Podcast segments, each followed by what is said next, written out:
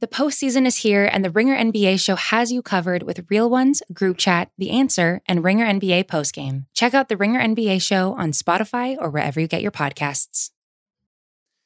It's New York, New York, presented by FanDuel. Take a shot at betting the NBA with FanDuel, America's number one sports book. Right now, you can check out the new and improved Parlay Hub, filter by odds, sport, and bet type to easily find the most popular parlays and same game parlays all on one page. Plus, start betting on the Explore page and the Pulse and bet live same game parlays for every NBA game.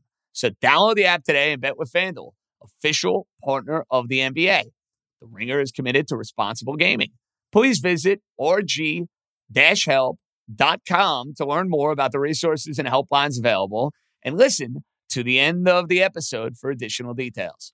Must be 21 plus and present in select states. Gambling problem? Call 100 Gambler or visit rg-help.com.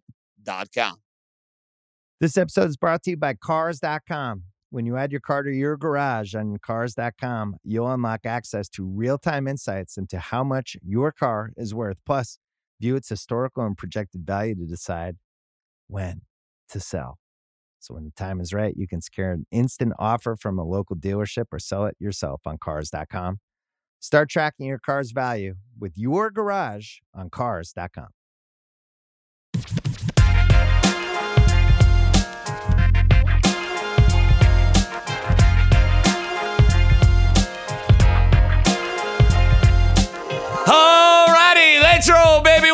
In early Monday edition of New York, New York with yours truly, JJ John right here on the Ringer Podcast Network. And full disclosure, weekend the Yankees Red Sox. I never in a million years on Thursday thought I'd be opening up the show with the Mets, considering they're taking on the lowly Pittsburgh Pirates. I'm thinking it's going to be a rather nondescript type of series and that all the buzz and all the attention would be surrounding the Yankees. Couldn't have been more wrong. Could not have been more wrong because the Mets played two bizarre, insane type of games on opposite ends of the spectrum. Now, let's make something perfectly clear. The Mets had a terrible weekend. The Pirates suck. Can't put it in simpler terms than that. They suck. You split a series with them last week. You lose the first two games where Stroman is more concerned about picking a fight. Saturday, you have a 6 nothing lead, and we had a ton of fun with this for all the wrong reasons, doing Spotify Green Room. Six run lead, Lugo implodes, and then you get the Diaz implosion, where Diaz, you could tell from the get go, had nothing. But when Diaz is pointing up in the sky on a walk off grand slam, come on. Number one, that's embarrassing. Number two, that gives you shades of Mr. Robles. No Met fan wanted to see that on Saturday night. You have all that negative juju. You combine that with Lindor on the IL, oblique, probably going to miss a month. DeGrom, MRI comes back clean, still feels pain, can't throw. He's on the IL. So losing to the Pirates, losing the best pitcher in baseball, losing your $300 million man, and oh, by the way, seeing the Phillies and Braves get back in this division race. You add all of that up, and then Sunday's first inning meltdown for Taijuan Walker, the fair foul play, whether it's fair, whether it's foul, besides the point, dude, you got to touch the ball. Rojas losing his mind and it being six nothing Pirates after one inning of play. Met fans were on tilt. Met fans were the equivalent of me trying to find a table at the Borgata on Friday night. Not in particularly good spirits, in all sorts of panic, in a major, major frenzy. I'm not going to give the Mets accolades and throw them bouquets because the Pirates are awful. You should not be pounding your chest after salvaging a game on Sunday. What the Mets did, though, by coming from behind, throwing eight and two thirds scoreless from their bullpen, Conforto, who's done nothing all year, hits the home run in the ninth inning, down a run to give you the lead. The Mets allowed you to let out a little bit of a sigh of relief. The Mets found a way to salvage the weekend. They've been a very gritty team.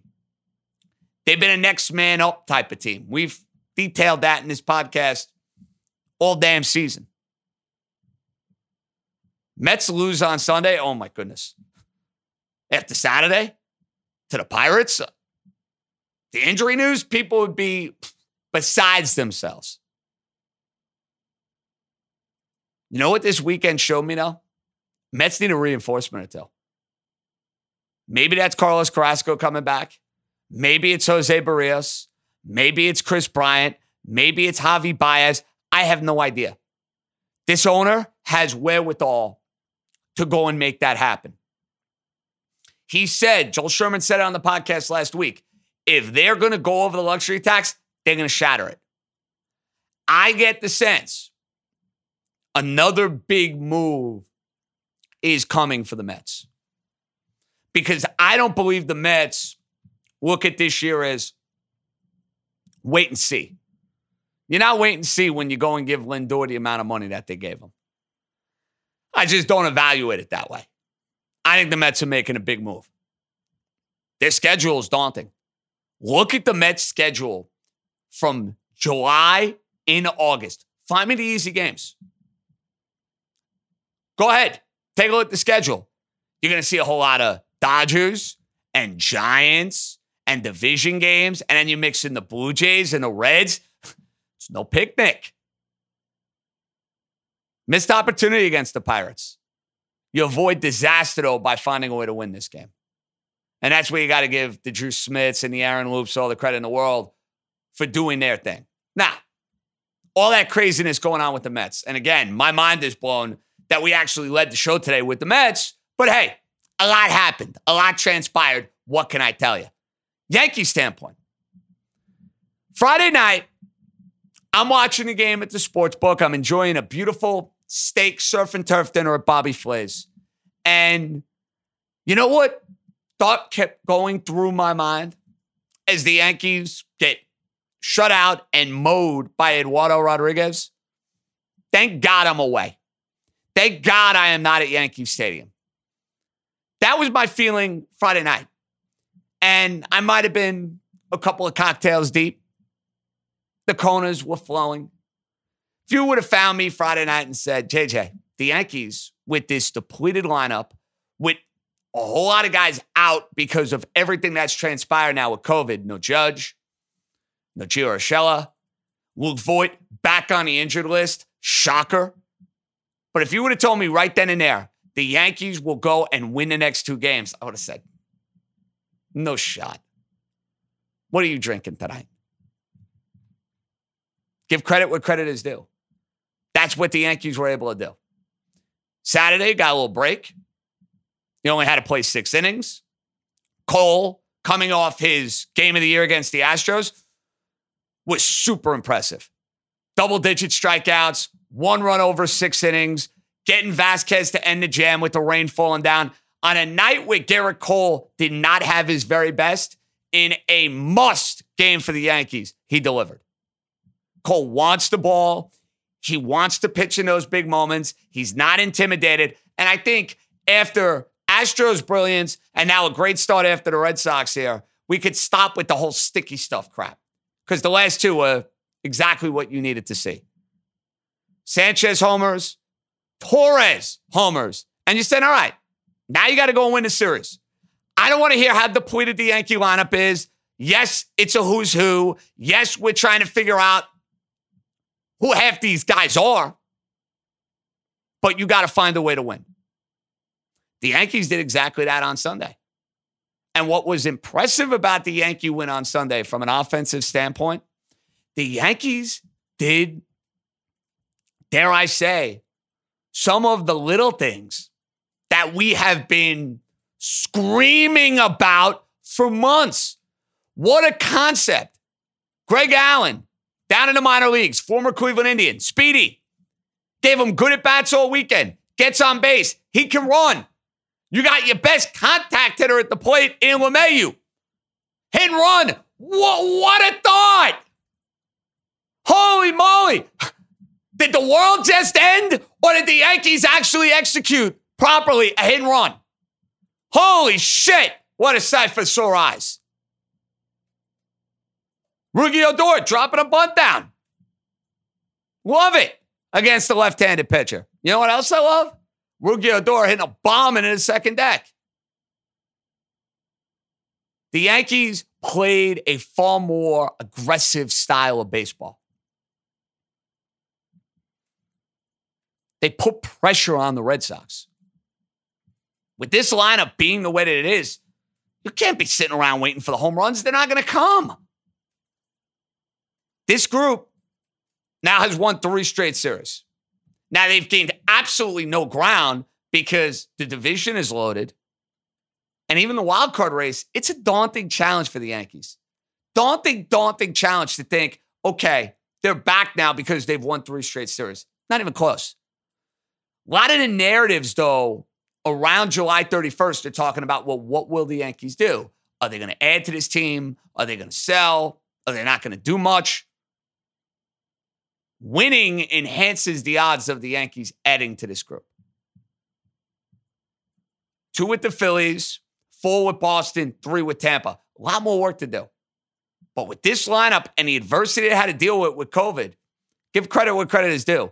I did not think after Friday night they were going to win this series. And how about Taillon on Sunday? That is another good start for JMO. Over the last month, he has thrown the ball a lot better for the Yankees. He's attacked, he's put guys away, he hasn't messed around. Yankees need it because Kluber ain't coming back anytime soon. You're still waiting on Severino. Yankees need this version of Jameson Taillon. It was a good weekend for them. Torres finally showing some signs of life, homer in back to back games. Chapman actually throwing a couple of scoreless innings, albeit in blowouts or in non save situations. But hey, for a team that haven't beaten all year, they took two out of three. I need to see more. Baby steps, though. Keep winning series. It's really all you can do. Before we get to a ton of voicemails and the King Jimmy Leyritz, we got one right out of the gate. Will Cerruti go in a Yankee or Met direction? Very curious. Let's hear it, Cerruti. Jade, it's Sean from Long Island, here to bring you some Yankee positivity. Look, the past 10 days, the vibes have been bad. The vibes have been very bad. We blew that sweep against the Astros. Half of our roster has COVID. We had a game canceled. But despite all that, we got series wins against the Astros we got series wins against the Red Sox. Jage, the New York, New York public, I think this season's turning around. I think we got reason for hope. Good vibes, positive vibes. Let's go Yankees. I love your energy. I need more before I'm basking in the glory of that positivity, though. Not there yet. I've been too beaten down throughout the course of this year to be totally suckered back in. Yankees go to Fenway Park and play well next week, maybe I'm singing a different tune. Right now, I'm kind of more in wait and see mode, and the Yankees can't sleep on the Phillies playing these two games. I always am fearful when you got sandwich Red Sox series, and now you got the Phillies coming in where, yeah, it's Girardi and it's Didi, but they're playing some much better baseball.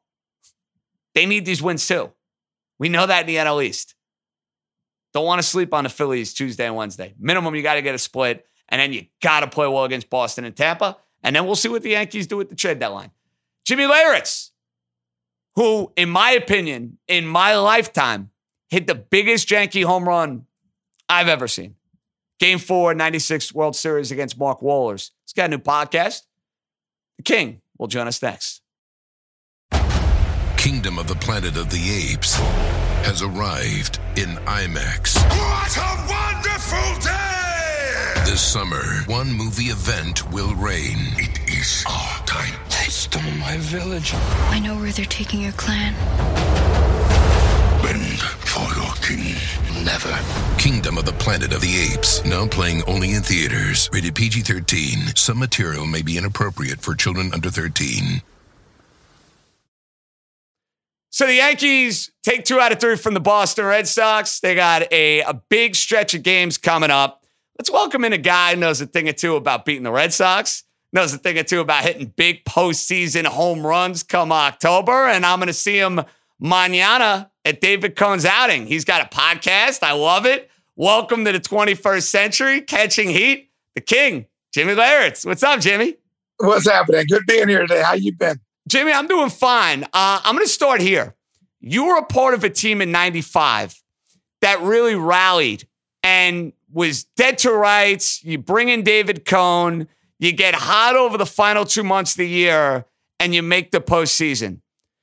Do you see in any way a similarity between the group you had in 95 and this Yankee team that's kind of in that same sort of state as they go through July, August, and September?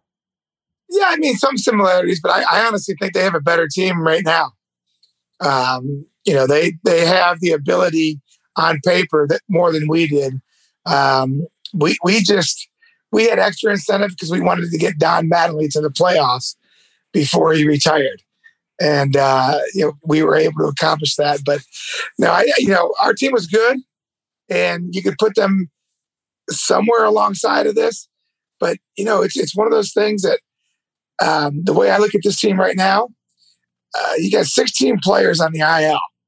Um, but yet you take two out of three from the Red Sox to open up the second half. I watched the game tonight. I was at the game tonight. I see a hit and run. What a, concept, right, Jimmy? A hit Yeah. and run. Yankee team hitting and running. I mean, what is this, 96 all over again? Well, and a bunt for a base hit. A, you know, uh, two guys going from first to third. You know, I mean, it, today, even though you can't even recognize the names in that lineup, if you watch that game tonight, man, it was fun to watch because they actually played baseball. They moved the runners over. They took the extra base. They did all the little things that, you know, somebody texted me while I was in the stands because they saw me there. They're like, hey, did you just see that hit and run? I said, yeah, I think that's the first time in three years I've seen it. Crazy to think about. Did you ever think we'd be living in a world where the Yankees, the same Yankee franchise of Gehrig and Reggie and Mattingly and O'Neill, Jim, they have no left-handed hitting. How do you build a team in that ballpark? And I know analytics and shifts and their righties hit the ball the other way. That's all true. You got the short porch, 314 in right field. Dude, you got to have some lefties in that lineup. Yeah, listen, when when we were successful, we had at least three to four lefties, a couple switch hitters. I mean, that's when the teams were successful, and you need that in Yankee Stadium, especially. And like you said, oh, you know, their their excuses are, oh, guys hit the ball out from, from the right side. Yeah, but you know what? You can make a couple of mistakes on the left side and hit a couple balls out, uh, and they just don't have that right now. For them not to have, I, I forget the kid's name because again, I think he's, he's he's come up just recently. He was you know hitting 600 yeah, going into tonight. He got a couple of, but he had a sacrifice fly tonight. He was a switch hitter. It's the first switch hitter I've seen in their lineup in a long time, and uh, it was good to see that. And one of the things I, I was encouraged about tonight is that some of these young kids getting a chance are hopefully going to take advantage of it and show show the other guys what it's like to play baseball, move the runner over, hit and run, butt for a hit when you need to. It was it was a fun game to watch tonight. How much can a trade make a difference on a ball club? You guys got Coney in 95. 96, you're on a team that's playing well, but you add Daryl Strawberry. You add Big Daddy Cecil Fielder. And, you know, aside from your home run in 96, those guys and a whole lot of other factors, it's why you guys ended up winning a World Series. You believe, Jim, that that midseason type of boost can really change the feel and the morale of a baseball team? Well, that's where I thought George was so great. And some people didn't like the fact that he was so hands on. But you know what? When we got to the break, when we got to this this juncture right now, when we got the trade deadline coming up, he basically came downstairs and said, Joe, what do you need? Okay, I'll go get it. But you know what? If you don't win with it, I'll hold you accountable. And you know what? When we made the trade for Sierra to for for Cecil Fielder, it, it kickstarted us. It got us going. It and it woke some guys up. But one of the things that I don't see with this team this year that I've seen with our teams back in the day is that you had a bench of Daryl Strawberry, Jim Leyritz, Tim Raines, guys that were ready to step in. And if the if the starters weren't playing well, they had guys behind them that were going to take their place. And I think maybe maybe the complacency of this team has gotten a little bit. And I'm hoping some of these young kids coming up, I'm hoping they can change that and light a little fire under these starters. So when they come back, when they get healthy, when they come off the COVID list, that they're ready to step in there and ready to play some baseball. You were a Yankee when George was still very much George, and you could feel his presence, and you know he made his impact on the team. Did you have a favorite Steinbrenner moment, Jim, or all your years of being a Yankee? Like, is there one George Steinbrenner story that like kind of stands out? Well, I think the biggest thing is George's loyalty uh, that he had to to players that were that wore the pinstripes. And in 1997, in January, I was working out at the minor league complex in Tampa, and it was the year that after I hit the home run, I asked George. My agents asked George if Jimmy's not going to play every day next year, will you give him an opportunity to go somewhere else? And when I was on the field working out in Tampa, I get called off the field to go into the clubhouse to take a phone call. It's my agents on the phone and said, Hey, we got a trade for you to the Angels. We're going to get you a three year deal. George is okaying it. You know, you're going to get your opportunity. And I packed up my bag. I walked into his office and I said, Hey, Mr. Steinberg, thank you for giving me this opportunity. And he said, Yeah, you know what? You deserve it. And he said, Why is your bag packed? I said, Well, I can't work out here anymore. I'm, I'm not a Yankee. He said, "Go pack your bag. Go unpack your bags, kid. You will always be a Yankee for what you've done for this organization. You and only other one other guy, Wade Boggs, can work out at this facility and was not playing for the Yankees. And he made me unpack my bag and let me work out at the stadium the rest of that year. That's pretty cool. And, you know, Jim, I think about those years, bro. And maybe it's because I feel the nostalgia. And, you know, I grew up rooting for your teams. And like you were my guys through and through. And it got to a point where, let's be honest, Jimmy, I thought growing up as a kid, the Yankees were going to win the World Series year after year after year. And as fun as 95 was and getting Donnie in and the heartbreak of losing to Seattle, that 96 World Series, upstarts, down 2 0, down six runs in Atlanta I mean, dude, anytime you see it, does it still give you the chills and the goosebumps? Because, I mean, I think about it in my lifetime.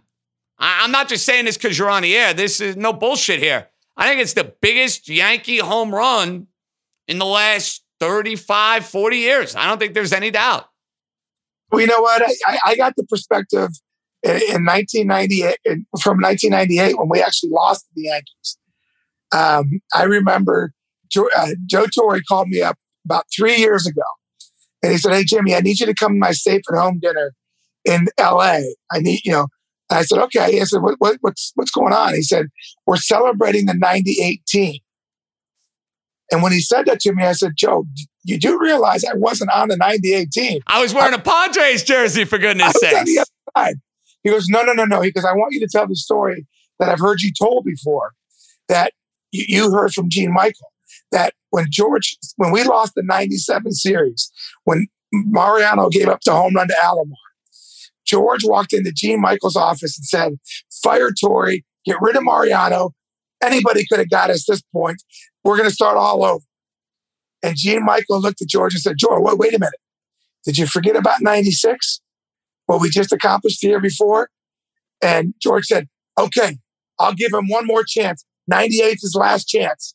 And sure enough, they go on that magical run and again play against us with uh, the Padres and they beat us. They sweep us to win the World Series. Joe said, I want you to come down to my dinner and tell that story because it's not the same coming from me. And I went down there and we had Al Michaels, we had Billy Crystal, we had David Wells, Bernie Williams. We all got up on stage and I told that story. And Joe's like, that's exactly the truth. I would not have been back had we not won that 96 series and then that Jimmy not hit that big, you know, game tying home run to turn the, the momentum into our favor. And, uh, yeah, that that's why that home run and that World Series win was such a big pivotal moment in Yankee history because it might have not been a dynasty for those next 98, 99, and 2000 because George wanted to get rid of everybody. Talk me through that Wohlers at bat. Are you yeah. thinking this guy throws 98, 99? I got to be ready for the fastball. Uh, was it just guessing, Jimmy? Or like, take me through what was going through your mind. Couple runners on base, game is in the balance. How are you trying to approach Wohlers there in that situation? Well, you know what the funny thing is? I was never a big stat guy. You know, sabermetrics, I didn't even care. You know, nice tool, but I don't really care about it. I want to see the game. I want to feel the game. And I remember standing next to Don Zimmer as I was going up to bat and said, Zim, you know what? What does this guy have? And because I didn't really know Wohlers, I had never faced him. All right. We had never played against the Braves. And I, he, Zimmer says to me, Hey, Jimmy, he throws 100 miles an hour. Just get it ready. And then I go up, up there, and sure enough, first pitch, 98. I follow it back. He throws me two sliders. So at this point, I'm thinking, okay, sinker slider, I mean, fastball slider guy throws me another 98 mile or 99 mile an hour fastball. I follow it back, counts 2 2, throws me a really good slider, barely fouled off. Now, as a catcher, I'm thinking, okay, take a little half a step off the plate. He's going to throw a fastball in, take it for ball three, and then he's got to come back with another fastball. And sure enough, I took a half a step back and he went to the slider. And because I was a little bit further away from the plate and looking out over the plate, I was able to get the bat on it. And of course, Atlanta was, you know, the the Homer Dome or the Homer, you know, whatever. And uh, I was able to hit the home run and tie that game up. And once we won that game and we walked into the locker room, all we knew was we were going back to New York and we could beat the Braves and because they didn't want to go back to New York that year. And uh, it was just a huge lift for us. And and a memory, like you said, I never it never gets old. Seeing the replays on the Yes Network, going to play in these tournaments, hearing the fans talk about, you know, like yourself, well, you, you, oh, I'll be reminiscing with you tomorrow about this, Jimmy. Don't worry. I'm going to want to hear all the details again. I mean, I can never get sick of this, dude. Come on. It gets, yeah, it never gets old.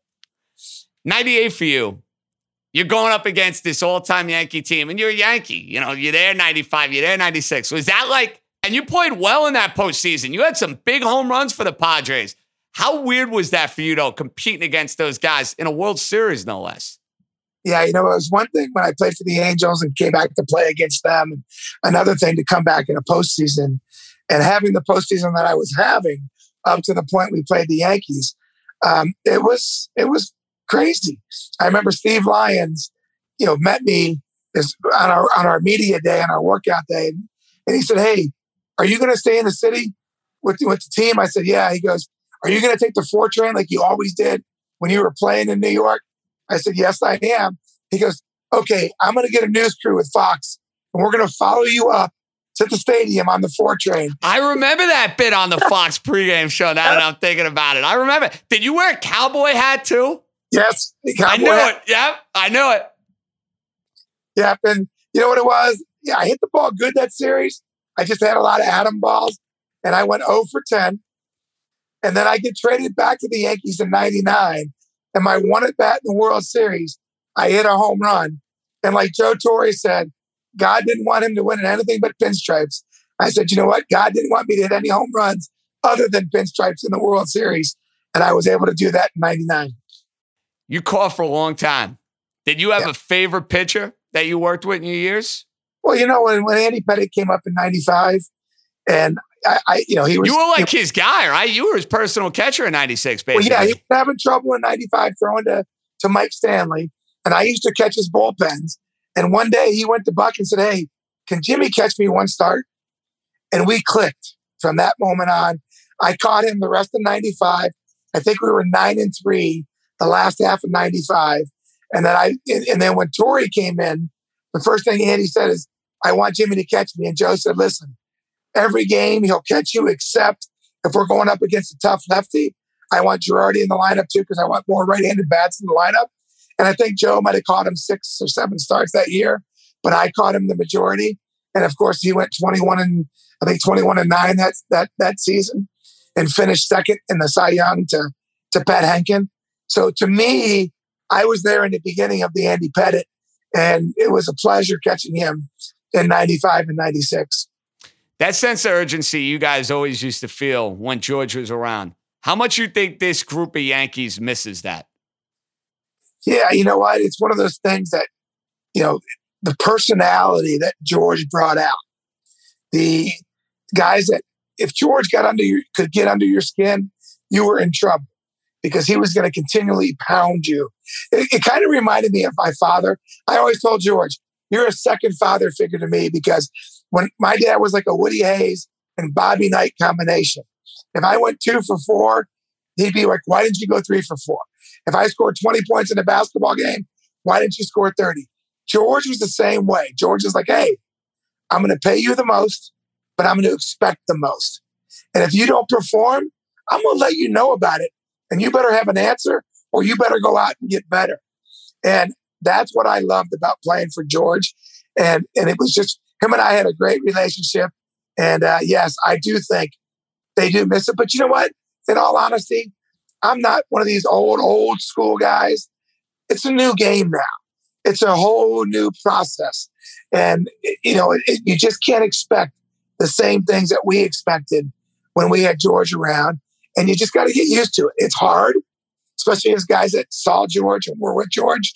But it's just kind of a new thing. And you got to just hope that these guys, like they did two years ago, you know, Aaron Boone, they wanted to fire five or six times two years ago and they won 103 games. You know what? Give them a chance. They got to get healthy. That's the bottom line. If they get healthy, they got a chance to, to get back into this thing and get into the postseason. And once they get there, who knows what happens. So you still think this season is salvageable from a Yankee standpoint? Oh, you do. Absolutely. You know what? I always point to Bucky that year. You know what? They still came back in September and, and to, to win a to win a division. These guys have the they have the ability as a team, if they get healthy and get some of these guys back, they can run off 20 out of 25 games with with the eat with ease. They got Severino coming back the second half. They got some guys. They they're probably going to make at least one or two trades. They, they, you know they need to, and if that happens, who knows? These guys could change the season real quickly. And to be uh, to take two out of three games from the Red Sox to start the second half it's got to give you some encouragement if you're in that locker room that says, you know what, we can do this thing. How much you like doing podcasts, dude? I love talking baseball with you. So it seems like a natural fit. Jimmy Leyritz, all these years in Major League Baseball, now letting it rip behind the mic. You having fun doing the pod? Well, you know the thing I loved about the podcast, it's called Catching Heat with Jim Leyritz. But it's really all it's all it's about is former athletes, former celebrities who have either fallen off like I did and come back, or have taken what they did from their careers, whether it's music, whether it's TV, whether it's you know an, an athlete, but have turned it around to do something good for other people, whether it's a charity, whether it's a foundation, but just have taken what they did from their career, what God gave them, and turned it around to do something good for other people. And it's all about those stories, not the stories that you hear, you know, because you don't hear those stories in the media. You, you know, I, I had Daryl Strawberry on my first podcast. The last time Daryl Strawberry was in the media is when he screwed up and got kicked out of baseball. But they don't talk about the Daryl Strawberry that's preaching at churches, bringing people to God. They don't talk about Daryl Strawberry, who's opened up 20 different rehab centers all around the United States. They don't talk about that. I want to be the person that that's the positive in what's going on with Daryl. I want to bring those things to light and every every person I'm bringing on my podcast, they have that kind of story to, to be able to help other people from the career and the, the opportunity that they had to give back to other people. And it's been a pleasure interviewing people. And I've learned so much about a guest that's coming on that I didn't know much about. I just knew that he was doing something to give back and to hear their story and to hear what they went through really helps me, you know, appreciate what they're doing, what other people are doing. Tremendous stuff, Bud. Continued success with the podcast. I love hearing big things out of my dude, Jimmy Leyritz, but high expectations in about 24 hours on the golf course. Now, you're going to get paired with a group, they're going to get bombs. They're going to get paired with me. They're going to be like, oh, God, just hit the ball straight. Don't embarrass yourself. I need a bomb or two out of Leyritz, okay? So when I see you like on the 10th tee, n- no laying up, okay? I want you going for the green for me, okay? Well, you know what I always tell my groups? I said, listen, I can hit the ball far, but it's just like baseball. My power is still to right center. nice. I like that. Got to play. I Got to play that fade a little bit, then, Jimmy. That's all. Play that draw. You know, whatever it takes, bro. Hey, I'll see you tomorrow. Keep up the good work, dude, and don't be a stranger. You're welcome anytime. Okay. Now, thanks for having me, man. Look forward to seeing you tomorrow. That's the great Jimmy Leyritz doing great stuff with catching heat. A lot more Yanks Sox. Big win for the Mets on Sunday too. Coming right back. This episode is brought to you by Hotels.com. I was traveling internationally last year. I was in Mallorca. I didn't know the island well. I said, let me head to the north, head towards the water. Let me go on hotels.com and see what they have available. Something preferably on the beach, maybe even a gym. Not only did I get those things, there was a kids session with exercise, gymnastics in the water, pony rides, a train. It had everything, and I didn't even want any of those things. But at least I knew they were there just in case I changed my mind. And now finding the perfect hotel has never been easier thanks to the hotels.com app. Whether you're looking for a family friendly, right, all inclusive or a relaxing spa weekend, you can find exactly what you need and compare hotel prices, ratings, and amenities side by side. So start planning your next getaway and find your perfect somewhere in the hotels.com app. This episode is brought to you by hotels.com. I was traveling internationally last year. I was in Mallorca. I didn't know the island well. I said, let me head to the north, head towards the water. Let me go on hotels.com and see what they have available. Something preferably on the beach, maybe even a gym. Not only did I get those things, there was a kids session with exercise, gymnastics in the water, pony rides, a train. It had everything, and I didn't even want any of those things. But at least I knew they were there just in case I changed my mind. And now finding the perfect hotel has never been easier thanks to the hotels.com app. Whether you're looking for a family friendly, right, all inclusive or a relaxing spa weekend, you can find exactly what you need and compare hotel prices, ratings, and amenities side by side. So start planning your next getaway and find your perfect somewhere in the hotels.com app. So before we get to voicemails, gotta say, the Spotify impromptu green room that we did on Saturday night was fantastic. And I'm sorry that I didn't have like a specific time for you guys. And it was very like kind of go with the flow. The Yankee game got delayed. I'm watching the end of the finals. I have no idea when the Yankee game's coming back. So I didn't want to promise you guys a time. And then all of a sudden the Yankee game comes back. Check Twitter I'm always going to tweet John underscore Jastremski when we fire off one of those. Another thing you got to do get on Spotify Green Room and follow me because when I go live, I believe you'll get a notification. So if I'm cooking and, you know, you may be out on a Saturday night or maybe you tucked away Betty by and you don't want to go Betty by, boom, come to me and we'll do them late, we'll do them early. I love the flexibility. And last night was one of those nights I was like, all right, I can't wait till Sunday. I'm going to crack open a beer and I'm going to rip. I thought I was going to rip for 15 to 20 minutes. I look up, it's over an hour. I'm like, shit, I got a tee time in a couple hours. I got to go to bed. But download Spotify Green Room. It's been a fabulous addition to what we do here at New York, New York. It's a part of the New York, New York family, if you will. So if you haven't downloaded that app, get your ass on it. Do it now. Don't wait. Well, actually, wait. Wait for the podcast to end. But right after the podcast, or stop it. Do whatever the hell you want to do. But Spotify Green Room, if you're not involved, you're missing out because they've been too much fun. Voicemails. I'm sure many of you are still wondering how to get in touch with the show. I know it's been four months and we've had a lot of success and we've had a lot of fun. 917 382 1151. Very simple process. If I can do it, anybody can do it. Because a lot of this stuff sometimes can be JJ proof. This isn't even JJ proof. So this should be interesting. It was an eventful weekend. A whole lot went on. Mets, Yankees, finals. We'll see where you guys and gals take this. Surdy, hit it, baby. Hey, JJ. Nick and Rock Atlanta here. Just finished up the Mets comeback on Sunday, and it feels good, but you're still going to have to talk me off the ledge a little bit.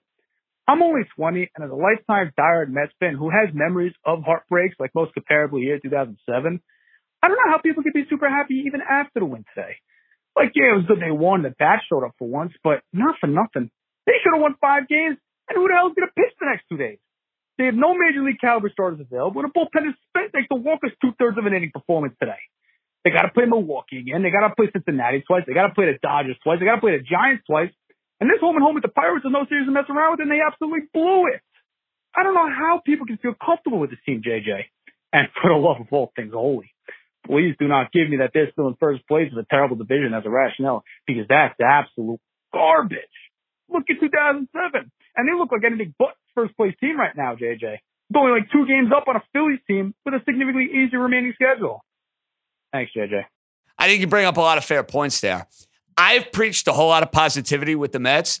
I cannot preach any positivity with the way they played going into the All Star break, now coming out of the All Star break against a dreadful Pirate team. The Pirates are an embarrassment. To go and lose two out of three this weekend is unacceptable. To split the weekend before is unacceptable.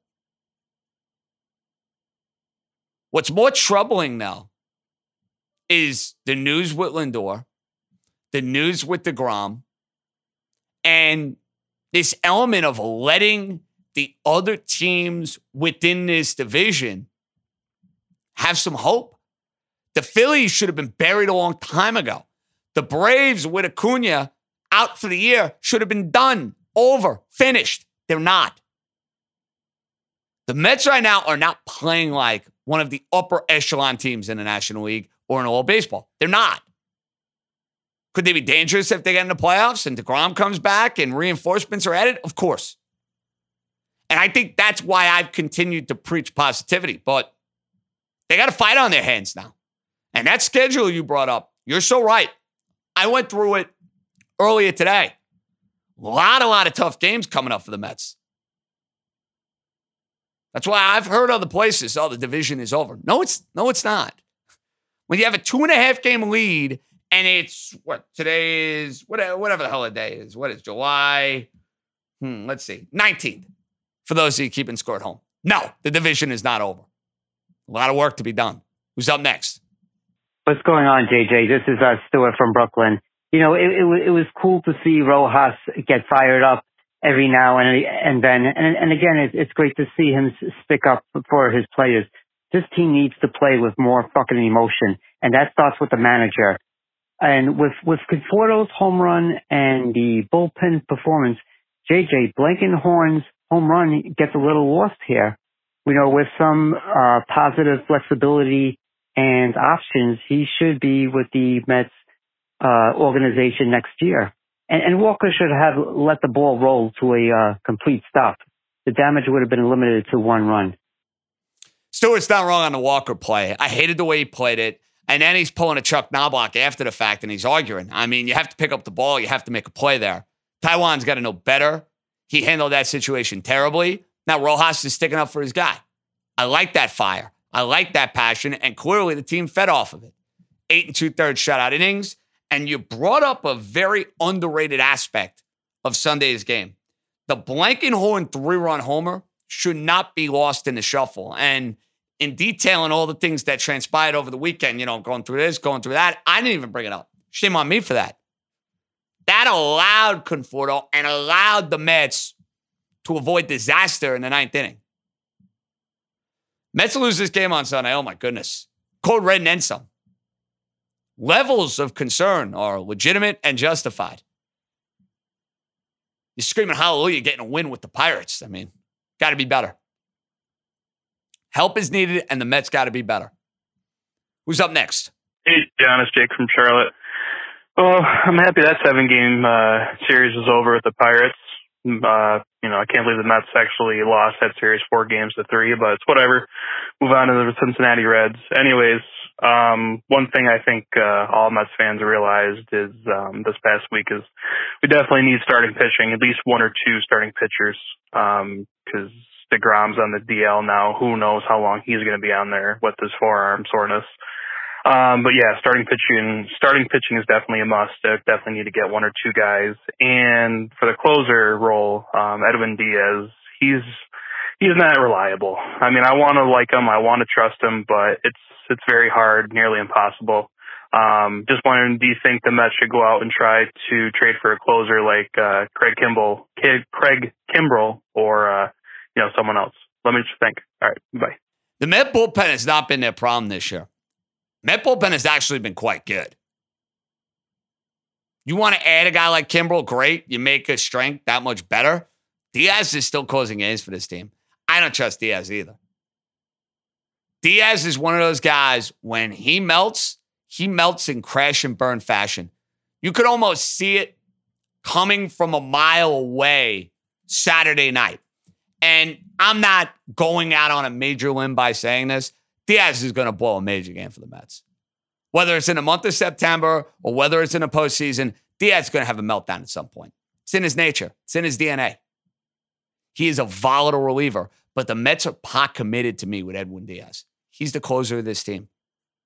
Next year, maybe it's a different conversation. This year, unless Diaz just completely, you know, goes off the rails, he's gonna be closing games for you. And I'm not saying you should trust him. And I'm not saying you should feel confident, but if you're asking me who is the Met closer in a big game in September or, you know, a postseason series, it's to be uh, the trumpet man, Sugar. So I guess bring the Pepto Bismol. That'd be my advice. Who's next? Hey, JJ, it's Gabe from Queens. And I'm just very confused after watching Yankees butcher the Red Sox here tonight on Sunday. It's like this was the most exciting I've ever seen the offense this year and half our starting roster is on the IL with COVID protocol. So you watch guys steal bases all the time and, and taking, I saw Odor first to third. I was like, holy crap, that was the first time all year I've seen that. And it's just like, what? I don't know. I don't want to fault Brian Cashman because I do think he's been amazing for the Yankees, you know, since he's been a Yankees in the organization. But I just don't understand what he's seeing um, in the original roster because when you watch these guys take extra bases and play small ball, um, and especially add speed to this team. You see how much more effective they are. And um, I don't know. I just want to hear what you think um, is the next move going forward. Maybe the Yankees can learn from this situation uh, with everyone injured. Thanks so much, AJ. Love the pod. I think it's a valid point. The Yankees have needed this sort of boost of athleticism.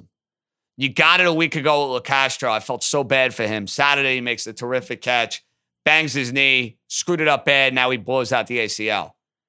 I'm intrigued by this Greg Allen. Part time player. I mean, he's a fourth outfielder, but you see what the element of speed can provide to this lineup? Aggressive, natured mentality is what's been lacking. Yankees have too many of the same sort of player. And even though Odor was a little reckless, if you ask me, trying to go first to third, and he almost made the first out at third base. With this lineup being the way it is, I don't mind pushing the envelope. I don't mind pushing the limit because that's how you have to win games. And if the Yankees can't get Urshela and Judge back, let's say next week, and they got to go into Fenway Park, it's got to be the same sort of vibe.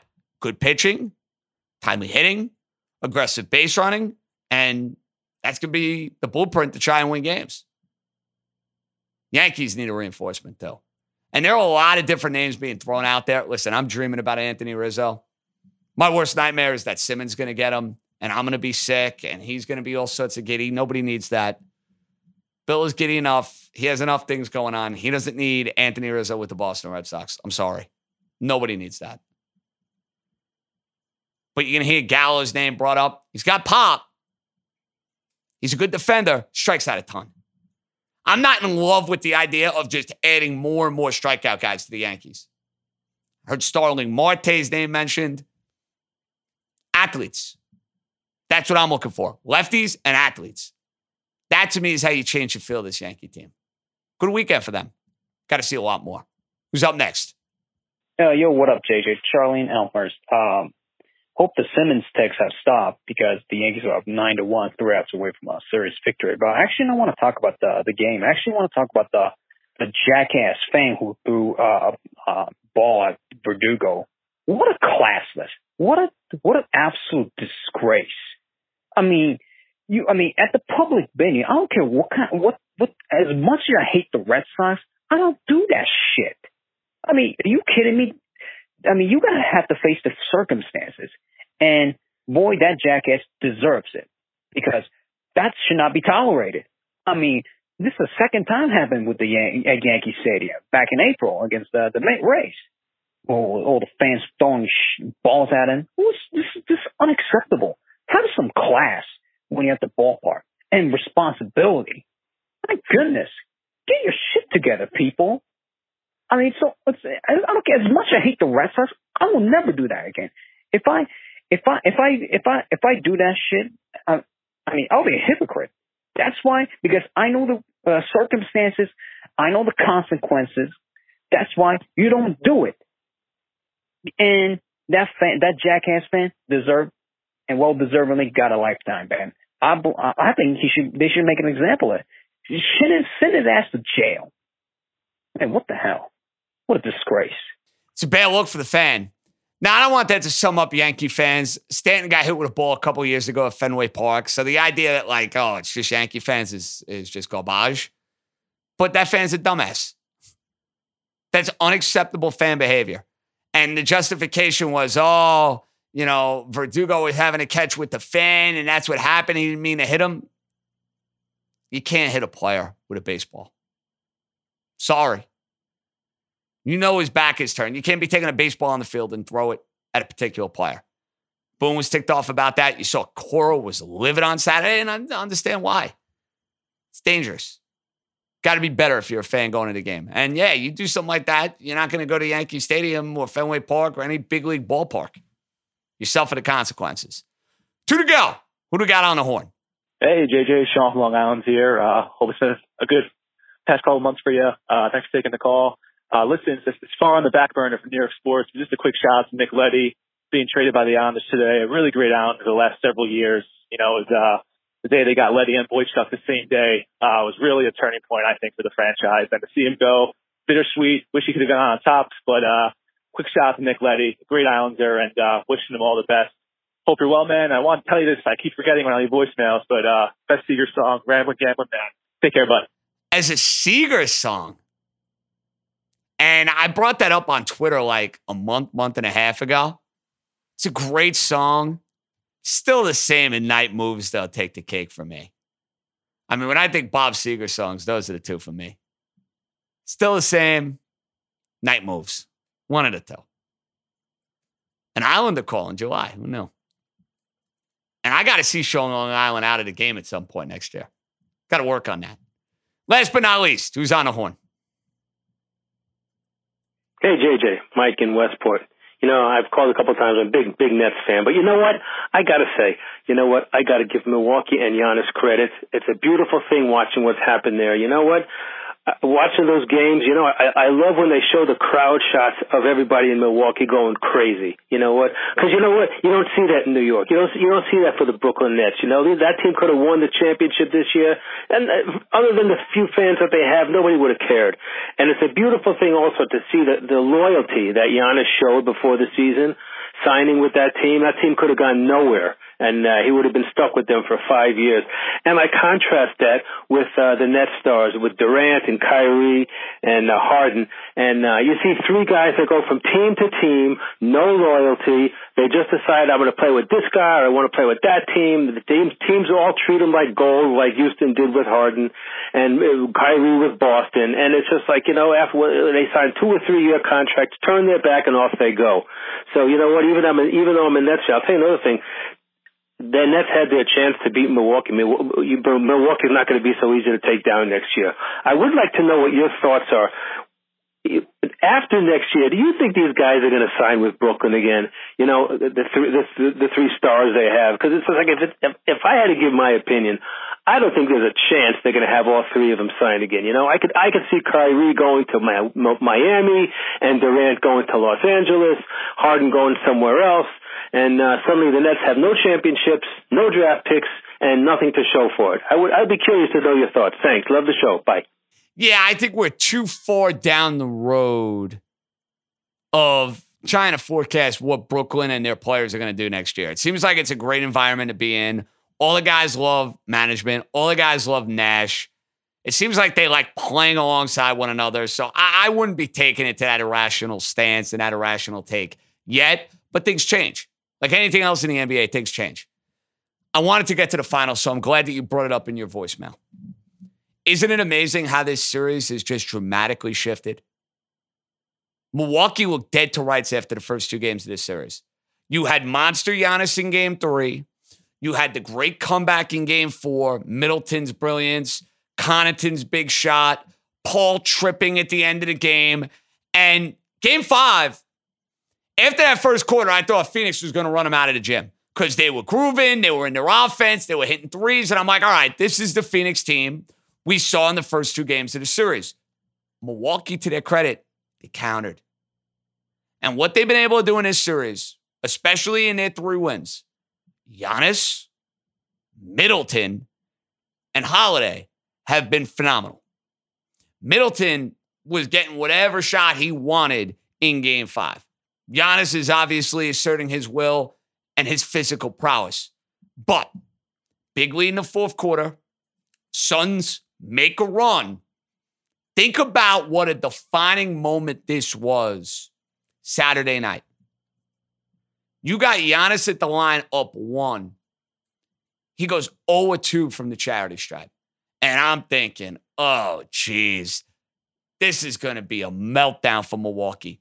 Phoenix with the ball. The place is ready to explode.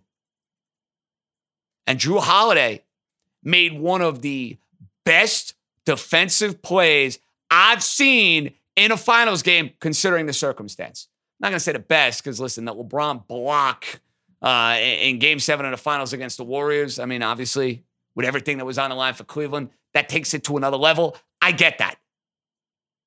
But this was about to be epic Bucks choke, epic Bucks meltdown.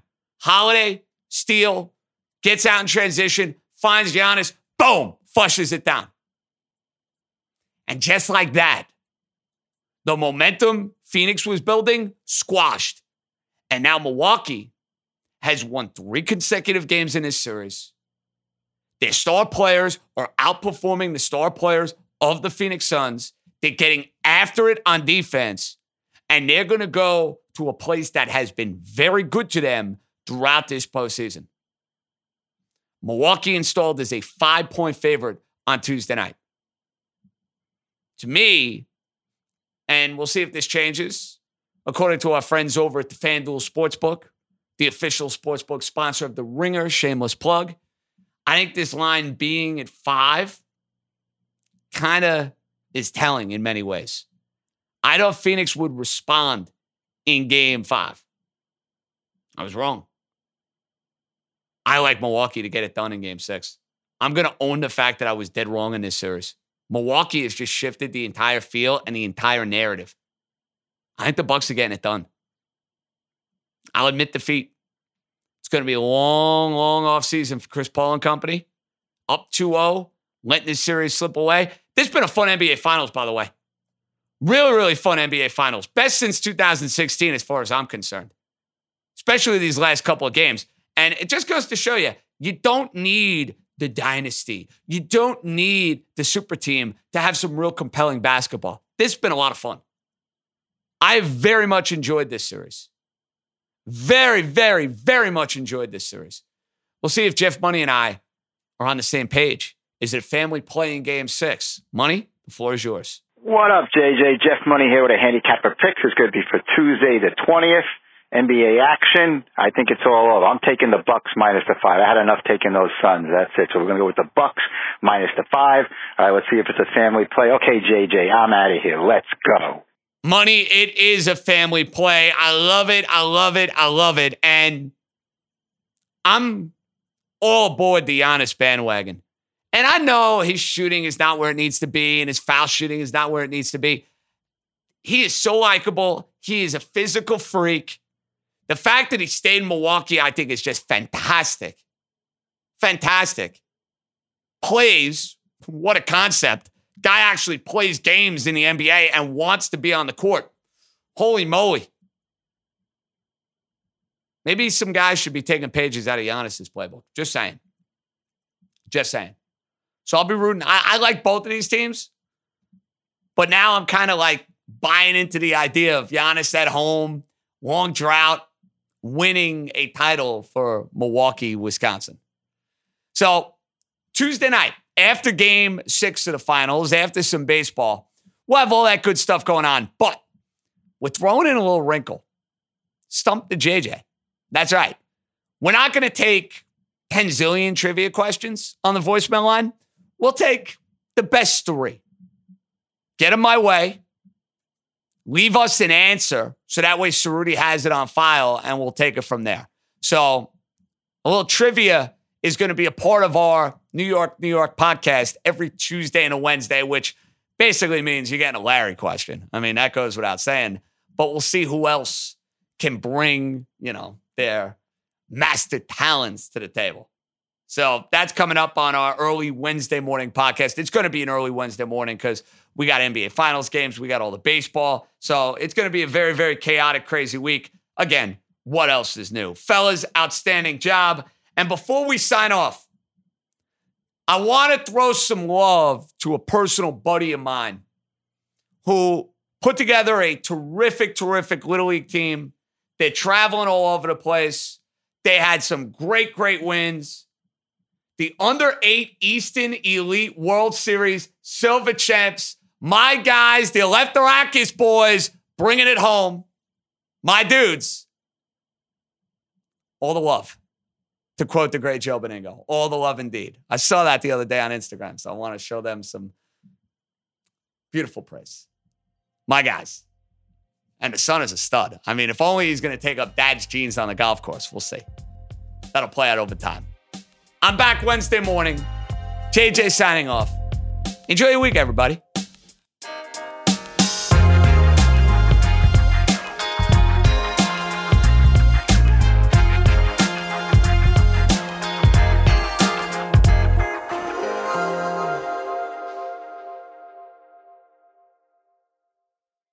This episode is brought to you by Hotels.com. When I went on my last holiday to Cape Town, it was amazing. My friends were there, the weather was phenomenal, and most importantly, the food was fantastic. But one thing I struggled with was finding the right places to stay. You know, all I want is a great bed, a fantastic shower, and breakfast that doesn't end at 8 a.m. I'm on holiday, I'm still sleeping. I also like ease, and the Hotels.com app easily helps me to find a perfect hotel for every trip. Whether you're looking for a family friendly getaway or a relaxing spa weekend, on the Hotels.com app, you can compare up to five hotels side by side. Now, why would you want to do that? So you can see prices, amenities, and star ratings. And best of all, you don't have to switch back and forth between options. See? Ease. So start planning your next getaway and find your perfect somewhere in the Hotels.com app today.